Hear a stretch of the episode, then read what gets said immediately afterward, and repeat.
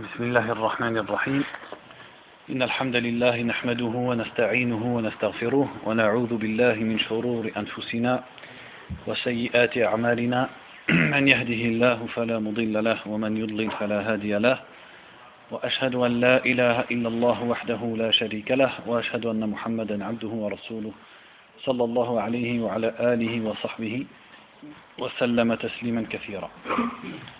On continue dans la lecture du Muwatta de l'imam Malik, rahimahullah ta'ala, et nous sommes arrivés à Kitab al-Ru'ya, le chapitre des rêves. Donc al-Ru'ya, ça vient du verbe ra'a. Donc ra'a, qui veut dire voir en arabe, il peut avoir trois masdars différents. Un d'entre eux, c'est Ru'ya. Donc on peut dire ra'a dans le sens de voir avec les yeux. Donc là, on dira Ru'yatun, une vision de l'œil, ru'yatun. Ensuite, ensuite, on peut dire voir dans le sens, voir dans les rêves. Donc c'est les mêmes verbes, on dit ra'a. Mais là, on ne dira pas ru'yatun, on dira ru'ya avec un alif. Et sans tanwin, on ne dit pas ru'yan, on dit ru'ya. Et le pluriel c'est ru'a. Et sinon, si on, le, le mot voir, il peut aussi s'employer dans le sens voir par l'esprit, c'est-à-dire l'opinion, avoir une opinion. On dit je vois, mais dans le sens je suis d'avis que. Et là on dit ra'a, c'est le même verbe, mais on dit ra'yan, ra'i. Ra'i, ça vient du verbe ra'a, mais c'est dans le sens de l'opinion.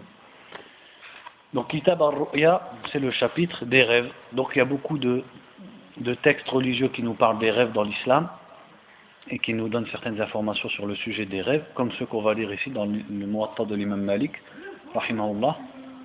Et dans l'explication, on rajoutera quelques informations qui sont tirées d'autres hadiths, qui ne sont pas dans le Muwatta. قال حدثني عن مالك عن إسحاق بن عبد الله بن أبي طلحة الأنصاري عن أنس بن مالك أن رسول الله صلى الله عليه وسلم قال الرؤيا الحسنة من الرجل الصالح جزء من ستة وأربعين جزءا من النبوة. Donc dans le premier hadith, Anas radiallahu anhu rapporte que le prophète sallallahu alayhi wa sallam a dit Ar-ru'ya al-hasana, c'est-à-dire le bon rêve venant d'un homme pieux, est une partie de quarante-six parties de la prophétie.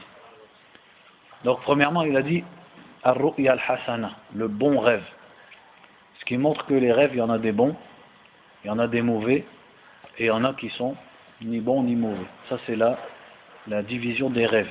Les rêves, ils se divisent en trois sortes, selon de qui ils proviennent. Lorsqu'ils proviennent d'Allah subhanahu wa ta'ala, donc ça ce sont les bons rêves. Ensuite il y a ce qu'on appelle al-hulm. Al-hulm également ça veut dire le rêve, mais plus souvent on va employer le mot hulm pour les mauvais rêves. Comme c'est cité dans le hadith, al-hulmu min ash-shaytan. Le hulm vient du shaytan, sachant qu'à la base hulm et ru'ya ça a le même sens. Mais ru'ya c'est plutôt employé pour les bons rêves, et le hulm pour les rêves qui proviennent du shaitan. Donc le shaitan peut également causer des rêves. Et les troisièmes sont les rêves qui viennent de l'âme de la personne. Donc ce sont des rêves, généralement ils sont ni bons ni mauvais. Hein, c'est des rêves, souvent la personne elle voit ce qu'elle a fait dans la journée, et elle voit des amis à elle, des choses à laquelle, auxquelles elle a pensé, et cetera, et cetera. Donc ici le prophète sallallahu alayhi wa sallam dit le bon rêve de l'homme pieux. Donc il a mis deux conditions. Le premier c'est que ce soit un bon rêve, al-ru'ya al-hasana, et qu'elle vienne d'un homme pieux, min ar-rajuli salih. Quand le rêve remplit ces deux conditions, il dit c'est une partie de quarante-six parties de la prophétie. C'est-à-dire c'est un quarante-sixième de la prophétie. Qu'est-ce que ça veut dire le fait que les vrais rêves, les bons rêves, ceux qui viennent d'Allah subhanahu wa ta'ala, et ceux qui sont vus par les hommes pieux, c'est un quarante-sixième de la prophétie. Certains savants disent c'est dans le sens où la mission du prophète sallallahu alayhi wa sallam a duré vingt-trois ans. Et les six premiers mois de sa prophétie, là, sa révélation consistait en des rêves. Comme le disait Aisha radiallahu anha, qu'au début, le prophète sallallahu alayhi wa sallam voyait ar-ru'ya as-saliha, il voyait des, ou ar-ru'ya as-sadiqa, il voyait des rêves véridiques, des rêves qui se réaliser. Et ça a duré pendant six mois. Donc si on prend six mois sur vingt-trois ans, ça fait un quarante-sixième. Et d'autres savants ont dit un autre sens à ça. Parce qu'il y a d'autres hadiths, d'autres versions qui ne disent pas un quarante-sixième, qui disent d'autres d'autres nombres. Donc certains savants ont dit, en fait ça veut dire que la prophétie elle a plusieurs parts. Elle a plusieurs, plusieurs, elle est composée de plusieurs choses. Une de ces choses c'est les rêves pieux, c'est-à-dire le fait que des prophètes voient des rêves qui sont véridiques. Et la prophétie après le prophète Mohammed sallallahu alayhi wa sallam est finie, mais Allah a quand même gardé pour les hommes pieux les rêves pieux, les bons rêves. C'est-à-dire que les rêves, c'est une des composantes de la prophétie. Et cette composante-là, elle reste encore après la mort du prophète Mohammed sallallahu alayhi wa sallam. Mais quand on dit elle reste, c'est bien une composante de la prophétie. Donc ça veut bien dire que la prophétie, elle est finie. Il faut bien comprendre. Ça veut dire que c'est quelque chose qui composait la prophétie qui va rester. Mais la prophétie, elle est finie. Qu'est-ce que ça implique? Ça implique que certes, les rêves, ils restent, et ils existeront toujours, et ils seront encore plus répétés à la fin, vers la fin des temps, chez les hommes pieux, et que ces rêves, ils peuvent avoir des signes, ils peuvent faire comprendre une chose à la personne, ils peuvent euh, annoncer la venue de quelque chose à la personne, ou le mettre en garde contre quelque chose, mais en aucun cas les rêves ne rentrent dans ce qu'on appelle Bab al-Tashri'a. C'est-à-dire qu'un rêve, il ne te définit pas, il ne te désigne pas ce qui est halal et ce qui est haram. Donc si Allah Azza wa Jalla a rendu licite quelque chose, un rêve, il ne peut, il peut pas venir le rendre haram. Si Allah a interdit quelque chose, un rêve, il ne peut pas le venir, venir le rendre halal. Donc le rêve n'a rien à voir dans al-Tashri'a. C'est-à-dire le rêve n'instaure pas de loi dans l'islam. Une chose ne devient pas licite parce que quelqu'un a vu en rêve qu'elle devient licite. De même, une ibada ne peut pas être instaurée par un, par un rêve. Si quelqu'un dit par exemple, j'ai vu en rêve que il faut faire deux rak'a dans la montagne une telle. Est-ce qu'on va dire, mashallah, on va le suivre? Non. On, justement, là on saura que c'est un rêve du shaitan, c'est pas une ruya hasana. Parce que les rêves, comme les pensées ou les aspirations des gens, on a une balance pour les peser. La balance, qu'est-ce que c'est? C'est al-kitab wa sunnah. C'est la religion, c'est-à-dire le Coran et la sunnah du prophète sallallahu alayhi wa sallam. Si un rêve, il vient encourager une personne à quelque chose qui existe dans l'islam, c'est que c'est un bon rêve. Mais si un rêve, il vient encourager une personne à une ibada, à une pratique qui n'existe pas, c'est que c'est un faux rêve et qui vient du shaitan. Parce qu'Allah Azza wa Jalla a dit une chose qui doit être une base complète. Al-yawma akmaltu lakum dinakum. Aujourd'hui, j'ai complété pour vous votre religion. C'est-à-dire que la religion, elle est complète. Tout ce qui est halal, il est halal. Tout ce qui est haram, il est haram. Et ça ne va plus changer jusqu'au jour du jugement. Le nombre des salawats, il est fixé. Les prières surérogatoires, elles sont fixées. Le jeûne du Ramadan, il est fixé. Personne ne peut enlever ou ne peut rajouter, dans le... ça on le sait, c'est connu. Donc le rêve, il ne peut pas venir dans ce qu'on appelle at-tashri', c'est-à-dire venir légiférer une ibada ou déclarer licite ou interdire quelque chose. Et il ne peut pas non plus euh, authentifier ou rendre faible des hadiths. Par exemple, quelqu'un, il cherche sur un hadith et il voit en rêve, quelqu'un lui dit c'est sahih. Ça, ce n'est pas une voie pour déclarer que le hadith, il est sahih. À la limite, si il a fait par exemple, si c'est un homme pieux, c'est un muhaddith, il a cherché et il a fait un effort, et après, son, après avoir étudié le hadith en profondeur, comme ils l'ont fait tout, depuis toujours les savants du hadith, comme par exemple à notre époque ils le faisaient, le sheikh al-Albani, le sheikh Ahmed Shakir, le sheikh Muqbil, avant eux, euh, Ibn Hajar al-Asqalani, tous les savants du hadith, ils font un effort d'étude pour savoir si le hadith il est sahih ou daif.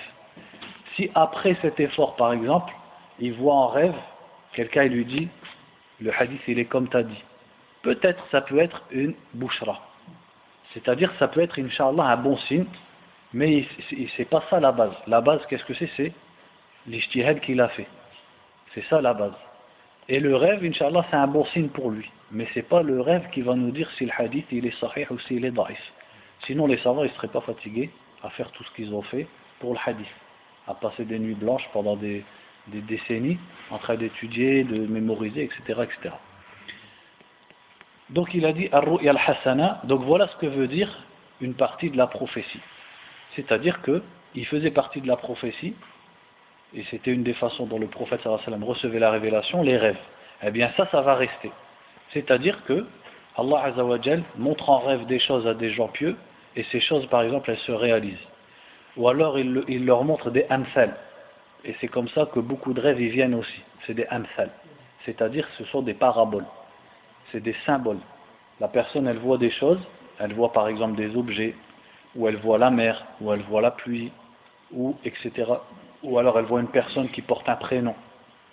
La personne, elle ne la connaît pas. Mais la personne, elle vient et lui dit, je m'appelle Saïd.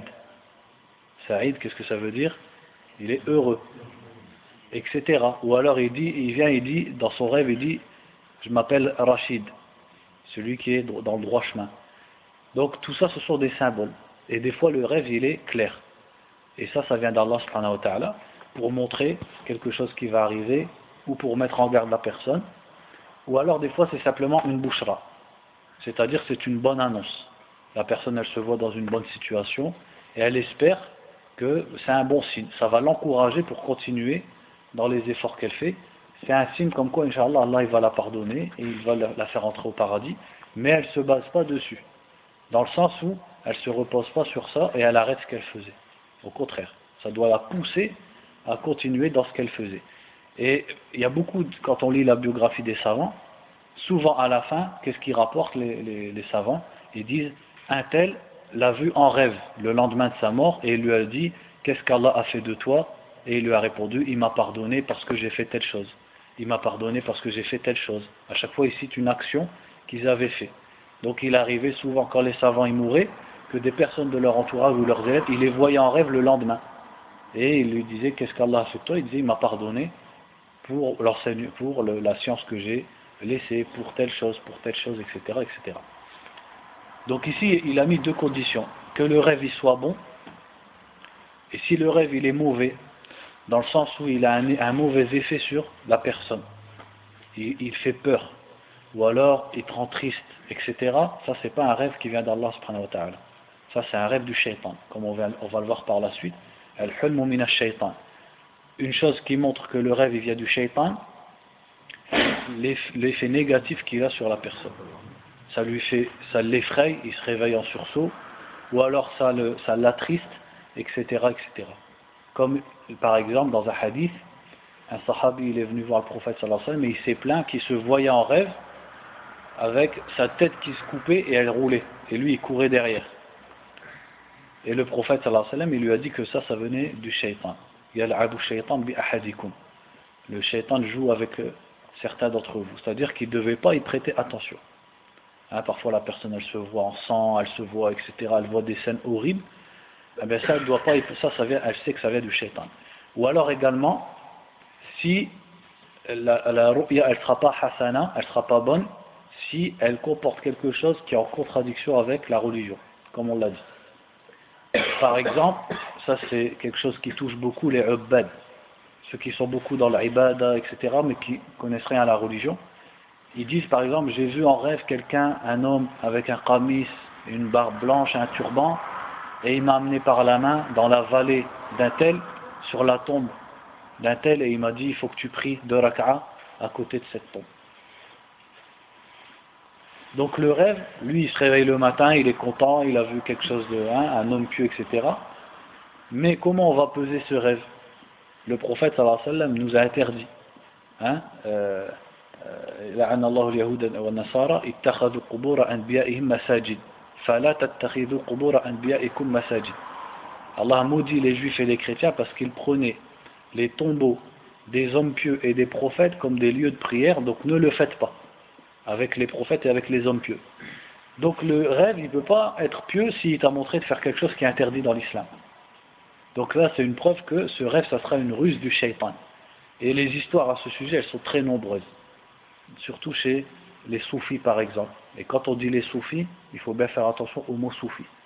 Le mot soufi c'est trop large en vérité, parce que la soufiya, quand elle a commencé dans l'islam, elle a eu, elle n'a cessé d'évoluer.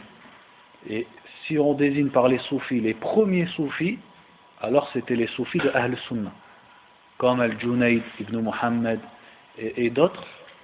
on, les, on peut les appeler soufis dans le sens où c'était des zuhad. Et leur, principe, leur principale occupation dans la dunya et dans leurs paroles, c'était tout ce qui concerne la spiritualité et l'ascétisme. Donc on les a appelés soufiyas, mais ils étaient de Ahl-Sunnah wa Jama'a. Mais par la suite, comme vous savez, ça a évolué. Ilmul kalam, la spéculation, elle est rentrée chez les soufis, après la philosophie, les influences des différentes civilisations, jusqu'à donner du ilhad, de l'athéisme et des choses qui sont complètement contraires à l'islam. Et souvent chez ces gens-là, eh bien, ils aiment bien parler des rêves. Et avec les rêves, ils vont te rendre licite quelque chose, ou interdire quelque chose, ou ils vont t'instaurer une nouvelle voie pour adorer Allah, ou alors également, ça c'est souvent le cas, ils vont te désigner des endroits pour adorer Allah. Et c'est comme ça que beaucoup de tombes et de mausolées sont devenus des endroits où les gens font des pèlerinages, et cetera. Parfois c'est basé sur un rêve. C'est-à-dire un des soi-disant soufis, hein, il fait un rêve que la tombe, et cetera, il y a un wali dedans, il faut aller autour, il faut, il faut. Et c'est comme ça que après les gens, ils instaurent des adorations, ou alors des shirkiyettes, ou des, des, des pèlerinages autour d'un d'un mausolée ou d'une tombe. Regardez la deuxième condition qu'il a mis le prophète sallallahu alayhi wa sallam, il a dit « Minar rajuli salih ». Donc là, le rêve, il doit être bon, et il doit être fait par un homme pieux. Donc ça, c'est pas absolu, parce que la réalité, elle nous montre que parfois il y a des gens qui ne sont pas pieux, forcément, mais ils font des rêves qui sont véridiques. Mais la généralité, c'est que c'est l'homme pieux qui fait le rêve qui est véridique. Parce que justement, comme ses actions, elles sont bonnes, et comme sa langue, elle ne dit que la vérité, eh bien Allah Azza wa Jal le protège et ne lui montre dans les rêves que la vérité. Et aussi parce que l'homme pieux, il est loin du shaitan. Le shaitan, il s'écarte de l'homme pieux. Et donc il ne peut pas lui, lui montrer ou lui insuffler quoi que ce soit. Donc c'est l'homme pieux le plus souvent qui va faire des rêves qui sont véridiques, c'est-à-dire des rêves qui vont réellement se passer.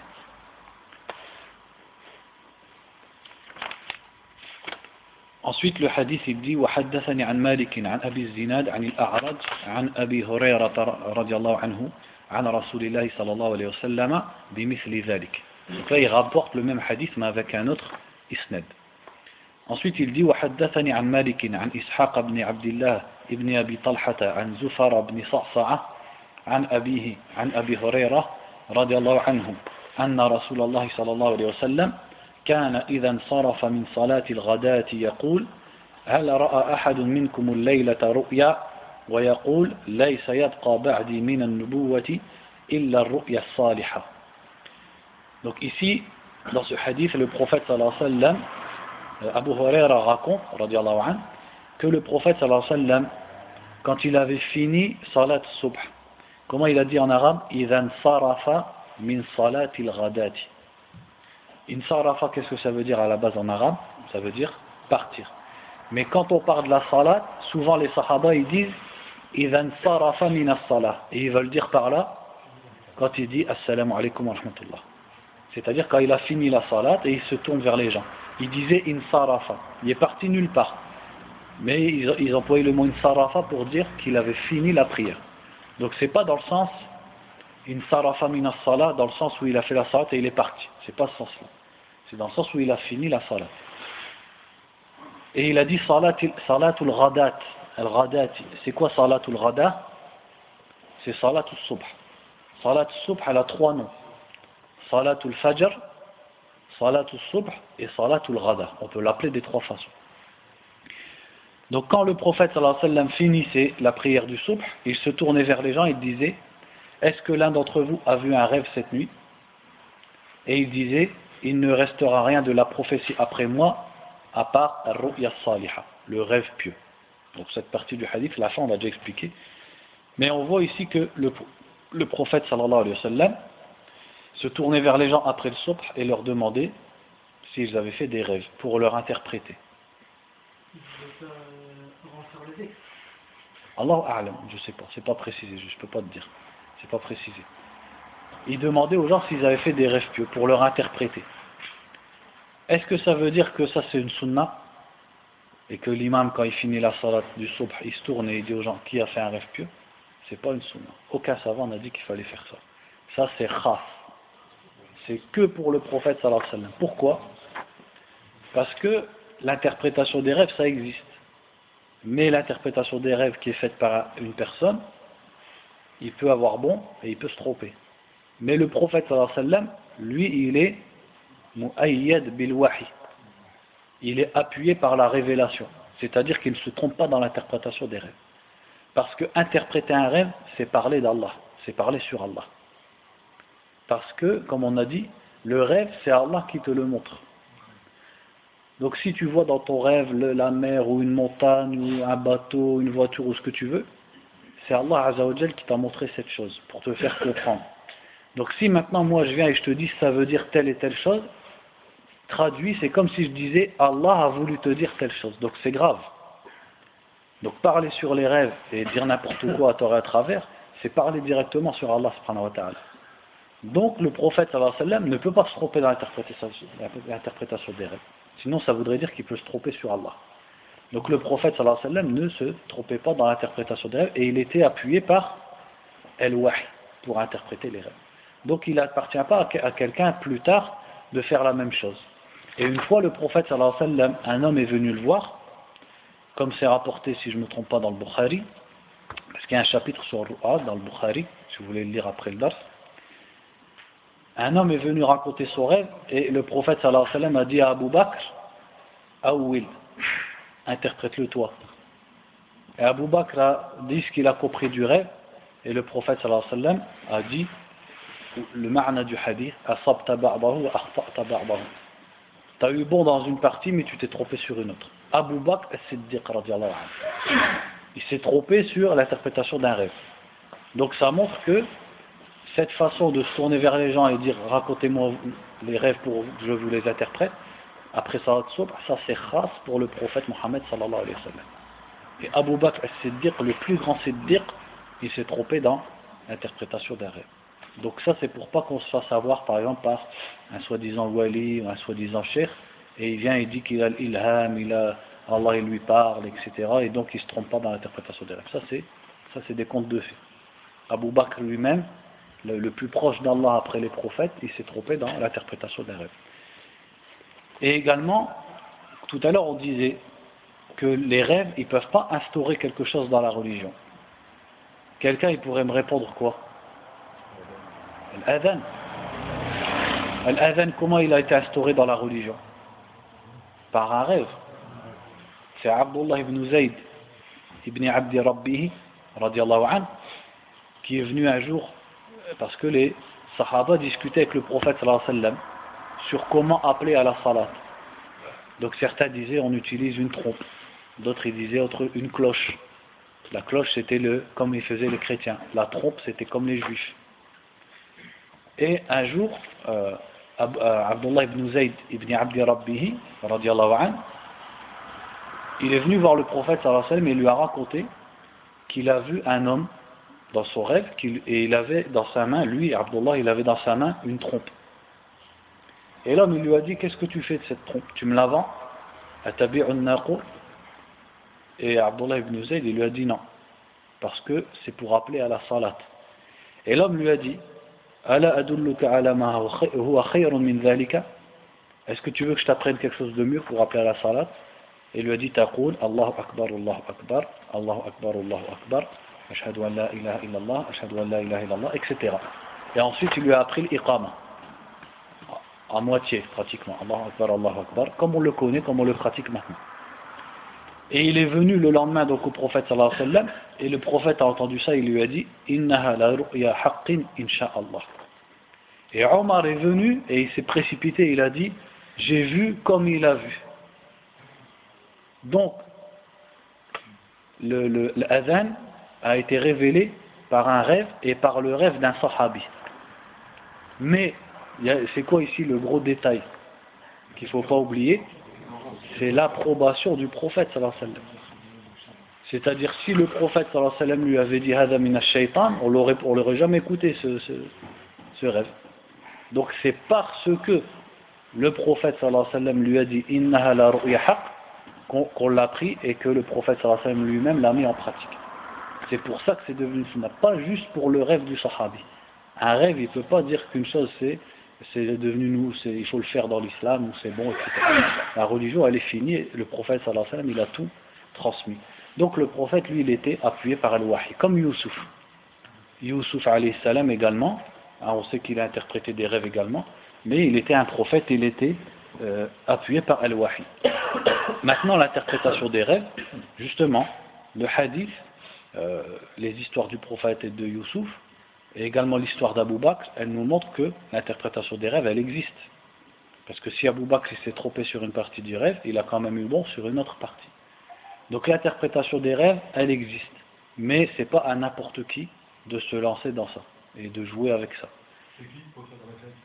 Comment ? À qui il faut s'adresser ? Alors en fait, il y a deux choses. Premièrement, c'est par la science religieuse que la personne, elle va le mieux interpréter les rêves, mais pas seulement. C'est également par al-khibra. Et ça, en vérité, c'est quelque chose, c'est proche de l'ilham. C'est pas quelque chose qu'on peut expliquer. C'est proche de l'inspiration d'Allah subhanahu wa ta'ala. C'est un savoir. La personne elle-même, quand elle, elle, elle, si on lui demande comment elle l'a appris, elle ne saurait même pas l'expliquer. Des fois, c'est dans la famille, et cetera. Par exemple, je vais vous transmettre ce qu'il me racontait Bouzaïd. Quand il était au Yémen, il y avait un élève, un Yéméni, qui était comme ça. Et les chouyours, ils allaient le voir pour demander l'interprétation des rêves. Et il avait appris de sa mère. C'est-à-dire que sa mère, elle interprétait les rêves de tout le monde. Et quand elle interprétait, ça se passait comme elle avait dit, à chaque fois. Et lui, il était toujours dans la maison, il écoute, il écoute, il écoute, il écoute, et il a appris comme ça. Donc ce n'est pas des sciences qu'on peut écrire dans, dans des livres. Ce n'est pas des choses qui sont carrées. C'est des choses qui sont, c'est du savoir-faire, entre guillemets. C'est difficile à expliquer. Et effectivement, il m'a raconté plein d'histoires sur ce cheikh, ce, cet étudiant, et il interprétait plein de rêves. Par exemple, une fois, euh, des jeunes, ils l'ont appelé au téléphone, et ils lui ont dit, voilà, on a un ami euh, qui s'est vu monter en, en voiture dans le ciel, à toute vitesse. Et il venait de jouer au football. Et le cheikh, il, il leur a dit, où il est ? Et il a dit, il n'est pas avec nous, il a dit, il faut que vous l'appeliez maintenant, et vous lui dites qu'il fasse taouba. Et en fait, le, la personne, elle est morte dans les heures qui suivaient.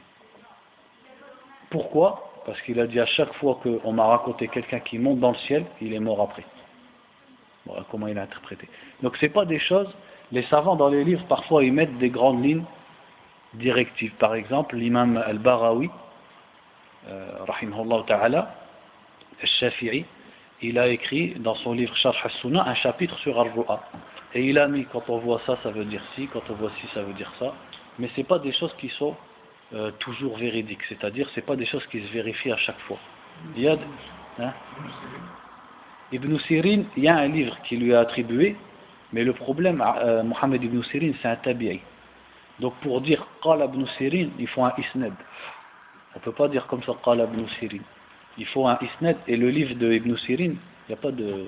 c'est pas sahih en fait. Pas... Peut-être qu'il y a des hikayats dedans, quelques-unes qui sont vraies, mais le livre en tant que livre, c'est pas sahih. Nisba ila Mohamed Ibn Sirin, elle n'est pas bonne. Donc on peut pas vraiment... Donc il y a des grandes lignes directives, mais après c'est un savoir-faire que certaines personnes ils ont. Wallahu a'lam. Comment on doit se comporter par rapport à ces lignes ? Est-ce qu'il y a des grandes lignes directives ? Est-ce qu'on les croit ou on les croit pas ? Non, ces grandes lignes directives, si elles sont expliquées par des ulama, et cetera, tu peux les prendre. Mais après, pour dire vraiment mon rêve, il veut dire ça ou pas, ça c'est difficile. Wallahu a'lam. C'est difficile. Et euh, vous, vous voyez dans Sharh al-Sunnah de al-Baghawi, al-Baghawi il a mis tout un détail. Celui qui voit de l'eau, ça veut dire ça. Celui qui voit le hajj, ça veut dire ça. Mais le problème, c'est que l'interprétation des rêves, elle a des facteurs qui vont changer l'interprétation du rêve d'une personne à une autre. Selon la personne, si elle est riche, si elle est pauvre, si elle est, euh, si elle est pieuse ou si elle n'est pas pieuse, si elle est vieille, si elle est jeune, selon ce qu'elle fait comme métier, selon plein de choses, eh bien son, son rêve il ne sera pas interprété de la même façon. Parfois deux personnes vont faire le même rêve et la, pers et la personne qui interprète, elle ne va pas l'interpréter de la même façon. Parce que c'est par rapport à, à sa situation, à lui, à sa personnalité. Et il y a beaucoup de façons d'interpréter les rêves que l'imam al-Baghawi a cité dans Sharh al-Sunnah. Il dit par exemple par les versets du Coran. C'est-à-dire un verset du Coran, euh, par exemple quand Allah dit à propos des munafiqin, ka'annahum khushubun musannada. Ils sont comme des, des, des, des, des morceaux d'arbres appuyés contre le mur. Donc si tu vois un tronc d'arbre, ça peut vouloir désigner un munafiq. Ou alors par exemple par les hadiths aussi. Quand le prophète sallallahu alayhi wa sallam donne un mathal, hein, une parabole, si tu la vois dans ton rêve, tu peux comprendre par rapport à comment le prophète sallallahu alayhi wa sallam l'a expliqué. Parfois, ils disent aussi par rapport aux proverbes, selon l'endroit où tu vis. Certains proverbes, certains poèmes. Parfois même par le, le, le nom de la personne que tu vois dans ton rêve. Si par exemple tu vois une femme, elle dit qu'elle s'appelle Dunia, c'est Dunia. Ou alors tu vois quelqu'un qui vient, il, il te sourit, et cetera. Et il s'appelle Saïd, c'est un bon signe, c'est un signe de bonheur, et cetera et cetera. Donc ça c'est un sujet, c'est assez vague comme sujet. Euh, moi-même c'est pas un sujet que je connais particulièrement. J'ai lu comme ça pour préparer le cours et puis j'avais lu un peu avant, mais c'est des sujets qui sont vagues. En vérité, il y a des personnes, c'est connu, il y a des personnes qui sont connues pour ce sujet, qui font ça par expérience et par connaissance aussi. Wallahu a'lam. Mais surtout nous, ce qu'on doit retenir, c'est que le rêve, il ne faut pas s'aventurer à l'interpréter n'importe comment, surtout quand c'est le rêve de quelqu'un d'autre. Quand c'est pour toi, tu peux chercher, mais quand c'est quelqu'un d'autre, n'essaye pas de philosopher alors que c'est pas, c'est pas ton domaine, c'est pas ta spécialité, laisse-le avec son rêve.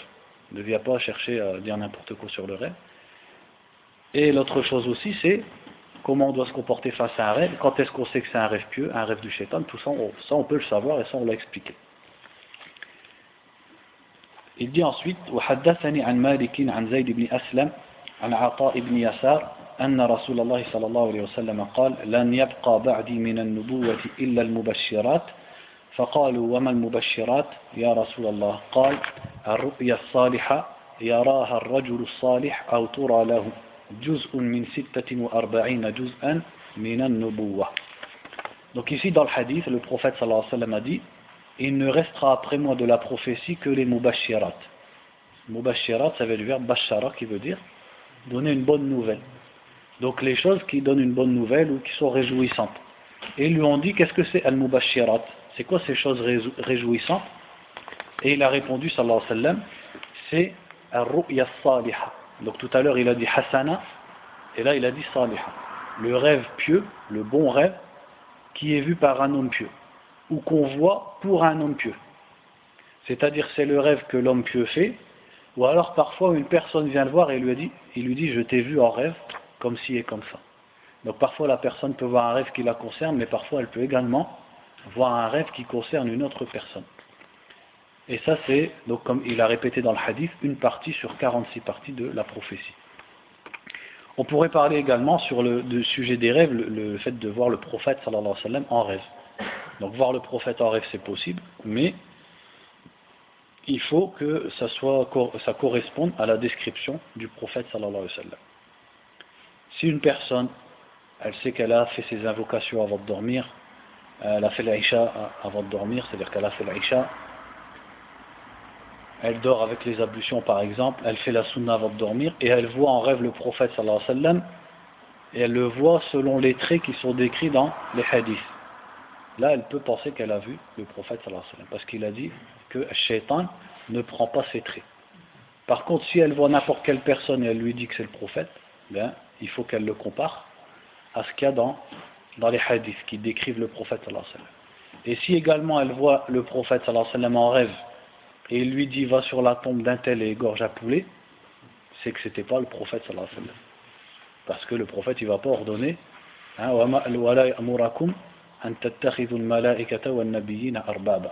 un prophète n'ordonne pas qu'on adore autre qu'Allah subhanahu wa ta'ala. Les savants parlent aussi de la vision d'Allah subhanahu wa ta'ala dans les rêves, ce qui a été rapporté de certains ulama, et cetera. Ça c'est un autre sujet que je pourrais pas expliquer euh, aujourd'hui. Le hadith suivant, وحدثني عن مالك عن يحيى بن سعيد عن أبي سلمةبن عبد الرحمن أنه قال سمعت أبا قتادة بن ربعي يقول سمعت رسول الله صلى الله عليه وسلم يقول الرؤيا الصالحة من الله والحلم والحلم من الشيطان فإذا رأى أحدكم الشيء يكرهه فلينفث عن يساره ثلاث مرات إذا استيقظ وليتعوذ بالله من شرها فإنها لن تضره إن شاء الله قال أبو سلمة إن كنت لأرى الرؤيا هي أثقل علي من الجبل فلما سمعت هذا الحديث فما كنت أباليها. Donc dans ce hadith, le prophète sallallahu alayhi wa sallam a dit الرؤيا الصالحة, donc le bon rêve, vient d'Allah. Et al-hulm vient du shaitan. Donc al-hulm ici se comprend par le mauvais rêve. Et lorsque l'un d'entre vous voit une chose qu'il déteste, donc ça prouve qu'un des signes qui, par lequel tu sais que ce rêve il vient du shaitan, c'est que ce soit quelque chose que tu détestes. Hein? C'est une, une scène qui est atroce, que tu détestes, qui te fait mal ou qui te fait peur, et cetera.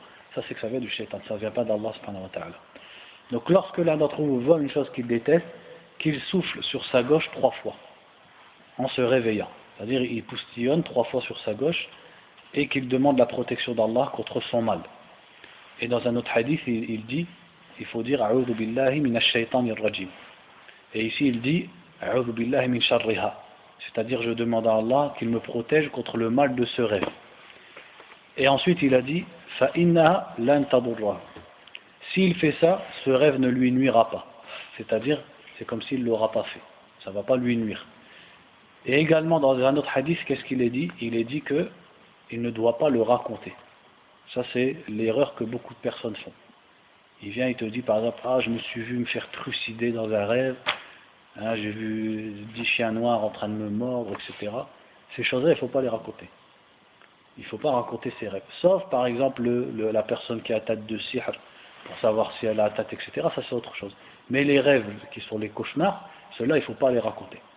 Et Abu Salama, le grand savant de, des imams, un des imams des tabi'in, un des rapporteurs du hadith, disait, avant, quand je, parfois je voyais un rêve qui devenait plus lourd qu'une montagne pour moi.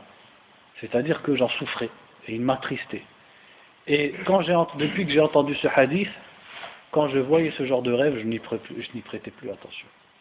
C'est-à-dire que, avant il prenait euh, compte de ses cauchemars. Il pensait, pourquoi j'ai vu ça, et cetera. Il s'en rappelle. Mais depuis qu'il a entendu ce hadith, il a compris que les cauchemars, en fait, il ne faut pas y faire attention. Il ne faut plus y repenser. Il ne faut pas te dire pourquoi j'ai vu euh, ma tête coupée, pourquoi j'ai vu la tête de ma femme coupée, que, comme j'ai déjà entendu plein de fois. Des gens, par, des fois, ils viennent me voir et me disent, ah, j'ai vu en rêve ma fille, euh, c'est ma fille, mon bébé, puis sa tête a été coupée, et puis d'après elle parlait comme un shaitan. Il ne faut pas le raconter, il faut que tu oublies. Parce que là, tu commences dans... Après, tu commences dans le wiswas. Pourquoi ma fille? Qu'est-ce qui va lui arriver? Après, tu commences à avoir des peurs pour elle. Donc, ces cauchemars, il faut tout simplement... Il faut les oublier, il ne faut pas les raconter.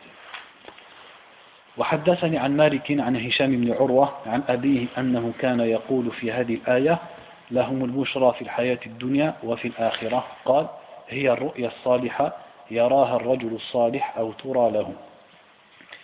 Ensuite, l'imam Malik rapporte de Hisham ibn Urwa, rahimahullah, de son père, Urwa ibn Zubayr, qui faisait partie des sept, ce qu'on appelle al-fuqaha ou sab'a, les sept grands savants de la ville de Médine. Parmi eux, il y avait Urwa, Urwa le fils de Al-Zubayr ibn Al-Awam. Donc Urwa disait, à propos du verset qui dit, Lahumul bushra fil hayati dunya wa fil akhirah, c'est-à-dire ils ont la bonne nouvelle ici-bas et dans l'au-delà. Il disait, la bouchra qui est citée dans ce verset, c'est le rêve pieux que l'homme voit et, ou qu'on voit pour lui. C'est-à-dire, il a interprété al-bouchra qui est citée dans ce verset par, euh, par les, les bons rêves que le, qu'un homme pieux peut faire. On va s'arrêter là, ou alors on va lire juste le chapitre d'après. Comme ça, la prochaine fois, on passe à Kitab al-Salam. Donc il dit, Babu maja'a fin nard. Chapitre sur ce qui est dit sur un nard. Un nard, c'est un, un jeu, un jeu de société comme on dit, qui vient de l'Empire perse. Et c'est un jeu qui se pratique sur une table, comme les échecs, les dames, et cetera. Mais je ne sais pas exactement ce que c'est ce jeu. C'est un jeu qui se pratique sur une table avec des figurines, comme les, les dames, les échecs, et cetera, et cetera. Donc il dit, Haddathani an Malikin an Moussa ibn Maysara an Sa'id ibn Abi Hindin عن أبي موسى الأشعري أن رسول الله صلى الله عليه وسلم قال من لعب بالنرد فقد عصى الله ورسوله. Donc le prophète a dit sallallahu alayhi wa sallam, celui qui joue un nard aura désobéi à Allah et à son messager. Donc ce genre de jeu de société. Donc les savants parlent de ce genre de jeu et disent, si il y a de l'argent dedans, s'il y a une mise, là c'est clairement haram, parce que ça rentre dans al-maysir. Par contre, les autres jeux, comme les échecs, et cetera, la majorité des savants, et c'est ce qui est rapporté des sahaba, disaient que c'était haram. Certains disent que c'est seulement makruh. Quand il n'y a pas de mise dedans. S'il y a la mise, il n'y a pas de problème. Mais quand il n'y a pas de mise, certains disent makruh et beaucoup disent haram. Pourquoi? Parce que c'est comme quand Allah Azza wa Jalla a parlé du khamr. إنما يريد الشيطان أن يوقع بينكم العداوة والبغضاء في الخمر والميسر ويصدكم عن ذكر الله وعن الصلاة. Sur le, les jeux de hasard et l'alcool, Allah a dit le shaitan veut par l'alcool et le maïsir mettre l'inimitié entre vous et vous détourner du rappel d'Allah et de la salah. Eh bien ils disent ce genre de choses c'est la même chose. Ça crée de la haine et de la compétition entre les personnes. Et également, ce genre de jeux, ils sont très longs. Et donc, ça leur fait rater les prières et ça leur fait oublier le rappel d'Allah subhanahu wa ta'ala. Parce qu'ils sont trop dans ce genre de choses. Et ça, c'est vrai que ceux qui connaissent des joueurs d'échecs, et cetera, c'est la, ça, c'est la vérité. Ils peuvent passer une journée complète, des heures complètes. Leur but, c'est de savoir juste le pion. Est-ce que je vais le faire avancer de deux cases ou est-ce que je vais bouger mon cavalier? Il ne faut pas lui parler de ses péchés ou de l'enfer ou du paradis en ce moment. Donc pour cette raison, beaucoup de savants ont interdit les jeux, les jeux de table comme les dames, les, les, les échecs, et cetera. Et là le hadith il est clair sur ce jeu-là qui s'appelle An-Nard. Et ce hadith il est, il n'est pas seulement dans le Muwatta, il est rapporté également par Abu Daoud, par l'imam Ahmed et par Al-Bukhari dans son livre Al-Adab al-Mufrad. وحدثني عن مالك عن علقمة بن أبي علقمة عن أمه عن عائشة زوج النبي صلى الله عليه وسلم أنه بلغها أن أهل بيت في دارها كانوا سكانا فيها وعندهم نار فأرسلت إليهم لئن لم تخرجوها لأخرجنكم من داري وأنكرت ذلك عليهم. Donc ici c'est une femme des tabi'in qui rapporte que Aisha radhiyallahu anha avait une maison et il y avait des gens dans cette maison. Donc soit elle les hébergeait ou soit elle leur louait. Donc il y avait des gens qui habitaient dans la maison d'Aïcha et ils avaient ce jeu de société qu'on appelle An-Nard, qui vient de l'Empire perse.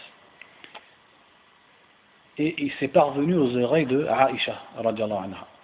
Et elle a envoyé quelqu'un pour leur dire, si vous ne sortez pas ce jeu de cette maison, je vous fais sortir de la maison. C'est-à-dire c'est moi qui vous expulse de la maison. Elle a fait preuve de dureté à cause de cette chose qui était interdite. Elle n'a pas toléré que dans la maison qu'elle loue, quelqu'un fasse quelque chose d'interdit. Et donc elle les a menacés de qu'elle loue ou qu'elle prête. Le, ici c'est pas précisé. Est-ce qu'elle louait la maison ou est-ce que simplement elle les hébergeait.